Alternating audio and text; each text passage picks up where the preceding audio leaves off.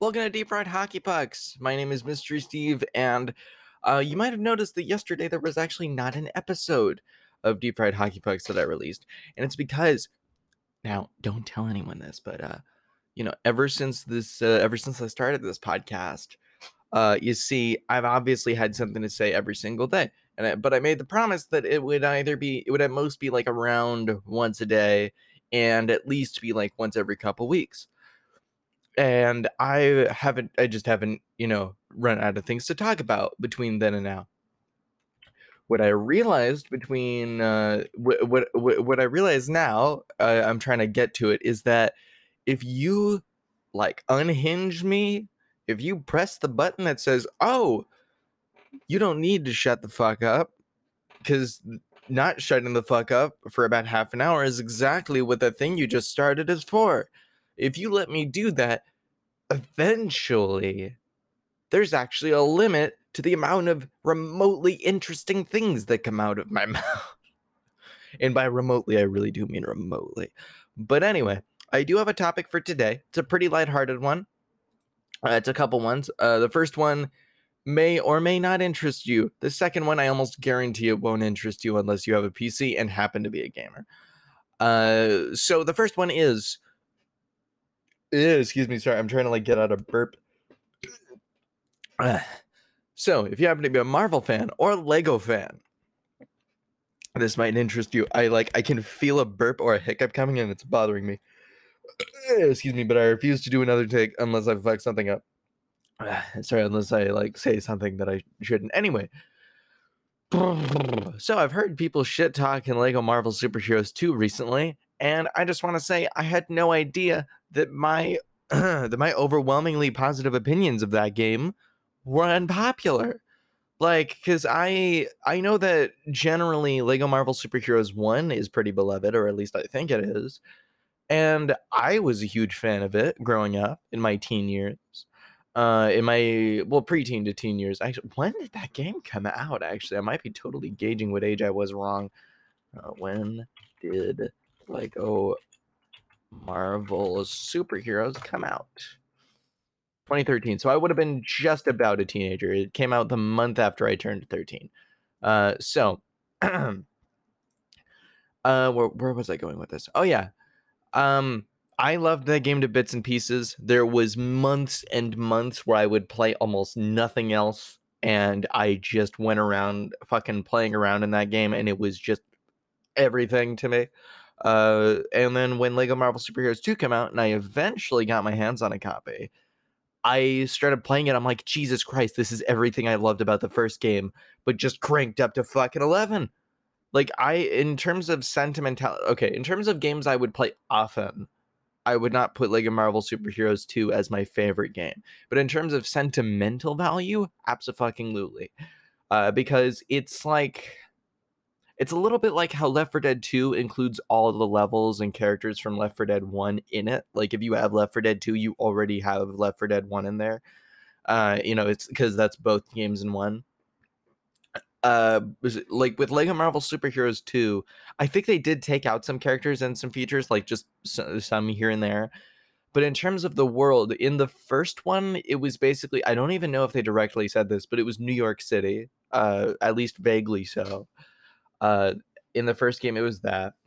In this game, I don't remember all the regions and I don't feel like looking it up, but there was like what, like at least half a dozen regions at very least. There was, if I uh, just off the top of my head, there was Wakanda, there's medieval England, there's uh, modern New York, like modern day New York, um, but really snowy because uh, of a thing that happened in the main story. I'm not going to say exactly what. Uh, and uh, fucking oh yeah, a city ruled by Hydra. I don't remember uh, exactly which city. Uh, then there's like an uh, like a 1920s or 30s or 40s, uh, probably New York kind of city that's raining. That one's pretty fucking cool. There's an ancient Egypt one. There's ah shit. You can also like go up uh to the uh fucking celestial head uh called Knowhere from Guardians of the Galaxy 1. and there's what I'm missing Asgard as well. Uh, yeah, you get my point. There's a bunch of them. I could be missing one or two. I might I might have just named them all, but I don't. I'm not incredibly confident in that.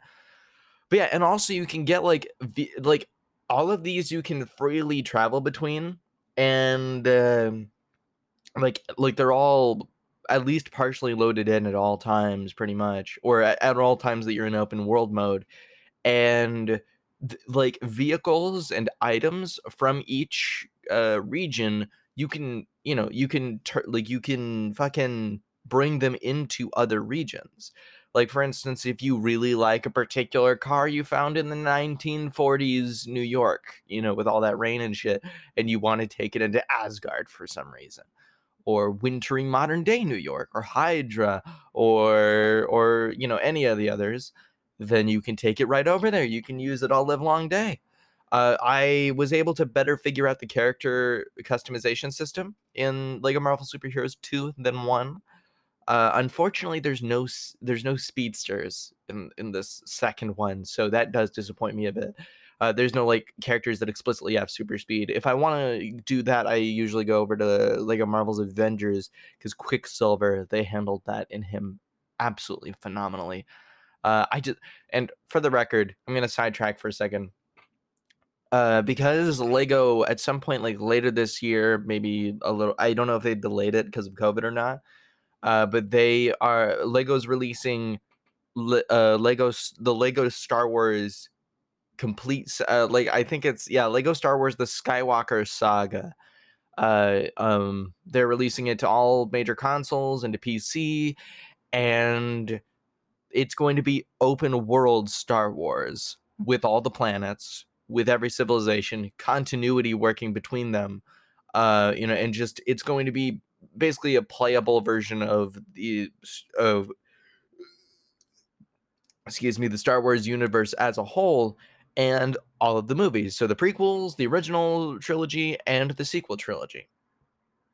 And I, for the life of me, fucking wish for them to do an Infinity Saga one because they do have Lego Marvel's Avengers, but that only that only goes up to Age of Ultron, and there's some DLC that does movies after, but not fully fledged.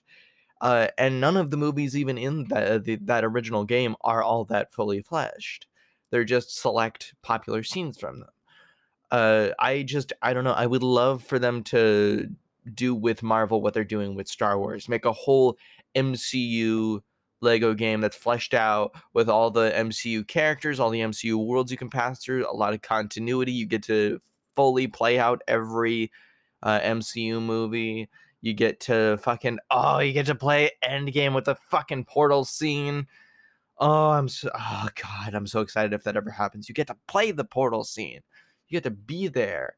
And you get to explore the whole world, the whole MCU, Wakanda to its fullest extent. Fucking uh, New York, uh, some places on the West Coast I'm forgetting about. Uh, you get to play in basically. I just want them to do the same thing with the MCU that they did with the Skywalker saga. Uh, and Lego Marvel Superheroes 2 is close to that. It's like a step between Lego Marvel Superheroes and that.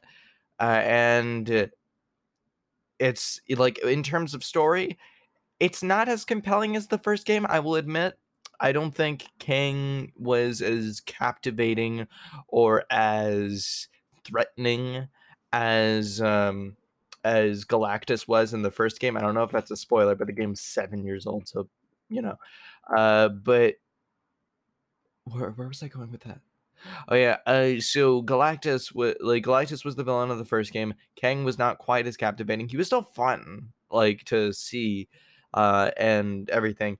They, mm, oh yeah, the Avengers Mansion is really awesome in the second game. That's really fucking awesome and beautiful. A lot of the hero interactions between each other, uh, I have more fun with in uh, the second one.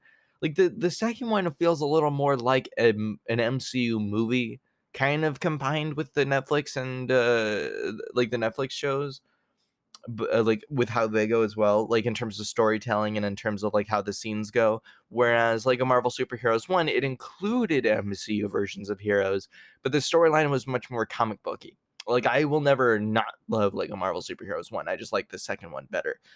Uh, and of course, the graphics are you know cranked up because it's a much newer game. Uh, and let's see. Uh, I like for I like that for the for of the, for a solid chunk of the first bit of the game, Giant Man you actually don't see his head. Like you eventually do, which is slightly disappointing, uh, albeit.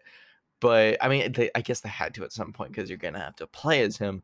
But for a, a good chunk of the game, you don't see Giant Man's head because you're just seeing everybody at normal person eye level. So you're just seeing his legs and shit. It's great. Uh, so uh, before I run out of things to say about it, I'm just gonna say Lego Marvel Superheroes 2 for me is a excuse me. Because it is not a perfect game, it does exceed expectations in certain areas.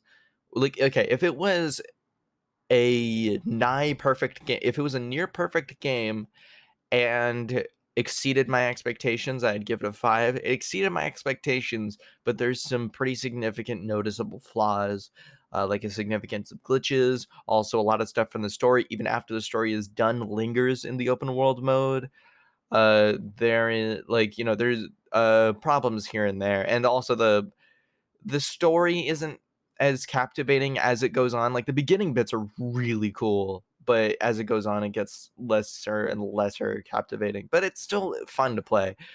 Uh, so because it's got its problem, like got its handful of problems, but it exceeds expectations in other areas. Four out of five. I'm gonna give it a four out of five instead of a five. I don't think it deserves as low as a three. I'm gonna give it a four. Uh, also, yes, it's biased because it's my favorite. It's sentimentally my favorite game. What's it to you? Like, did you go here for ethical reviews? I don't think so. Um, but yeah, that's my review of Lego Marvel Superheroes 2. That is not the end of this episode, though because uh, I'm going as smoothly as I can transition into another little thing about gaming that I found out recently PC gaming. Speaking of, of the, video game of Lego Marvel Superheroes 2, uh, I found out because I went on r slash Beat Saber recently because every other there's every time that I launch Beat Saber, which I play through PC VR with the Oculus link, uh, every time I play Beat Saber, there's a certain percentage chance, like 20 to 30% chance, that the game will load up and be unplayably laggy with like no changes done to it from a previous session when it was totally fine and played perfectly. Yeah, and it's basically just at random at a certain point. This time I managed to fix it by um th- this time uh, the person who was trying to help me because I I went to r slash Beat Saber for tech support regarding it. Uh, for anybody who's experienced the same thing, the guy who came back to me, he like the guy who replied to me, he misdiagnosed my problem, but I realized this particular time this actually worked. If I updated all my mods, then it turned out to work fine. But this was an especially severe case anyway, uh, because with this time it was every time I launched it. Uh, but the guy who misdiagnosed my problem actually solved another problem of mine with uh, PC gaming performance. And it's relevant to not just Beat Saber, but to every PC game. So here's some tips. Here's just two measly tips uh, for uh, if you are a PC gamer and you'd like to enhance your performance. If it's a little slow and if your PC shouldn't be playing games slowly, uh, if you go into your Windows, if you're using Windows 10 and you go into your settings, uh, there should be an uh, an Xbox game bar that you should be able to find. Turn that off. It actually uses apparently a fair amount of disk usage and processing power. Uh, and if you have GeForce Experience, if you have an NVIDIA graphics card or just use GeForce Experience at all, I found out you don't actually need an NVIDIA graphics card to use it. Um, then you can, what was it? Oh yeah. Then you if you uninstall GeForce Experience because apparently that launches a whole bunch of shit in Task Manager, then that also decreases disk usage and processing power. Uh, to like I just exit it from the task tray uh, GeForce Experience. I don't do it from Task Manager because I don't know which ones are specifically GeForce Experience and which ta- and which tasks are uh, actual necessary NVIDIA ones. Excuse me. I like I don't know what percentage of them, and so I like the thing is because I don't outright want to uninstall GeForce Experience because that tells you when you ha- when there's a driver update ready and otherwise i'm not going to be notified immediately and i don't want to have to check the website every single day to see if i'm missing a driver. So what i do and i don't know if this works to the extent that i hope and think it does but it's been working so far at least uh, is i just when the day starts uh i ha- like i start my computer and geforce experience opens up but when i'm about to play something i exit it in the task tray so they can't interfere the goal of that is I hope that when the day starts, if there's a driver update available, it'll just tell me at the start of the day when I start up my computer. Uh, and by the time, like, I am comfortable if, like, in the time that it's exited, a new driver comes out with just installing it the next day. I'm comfortable with that completely.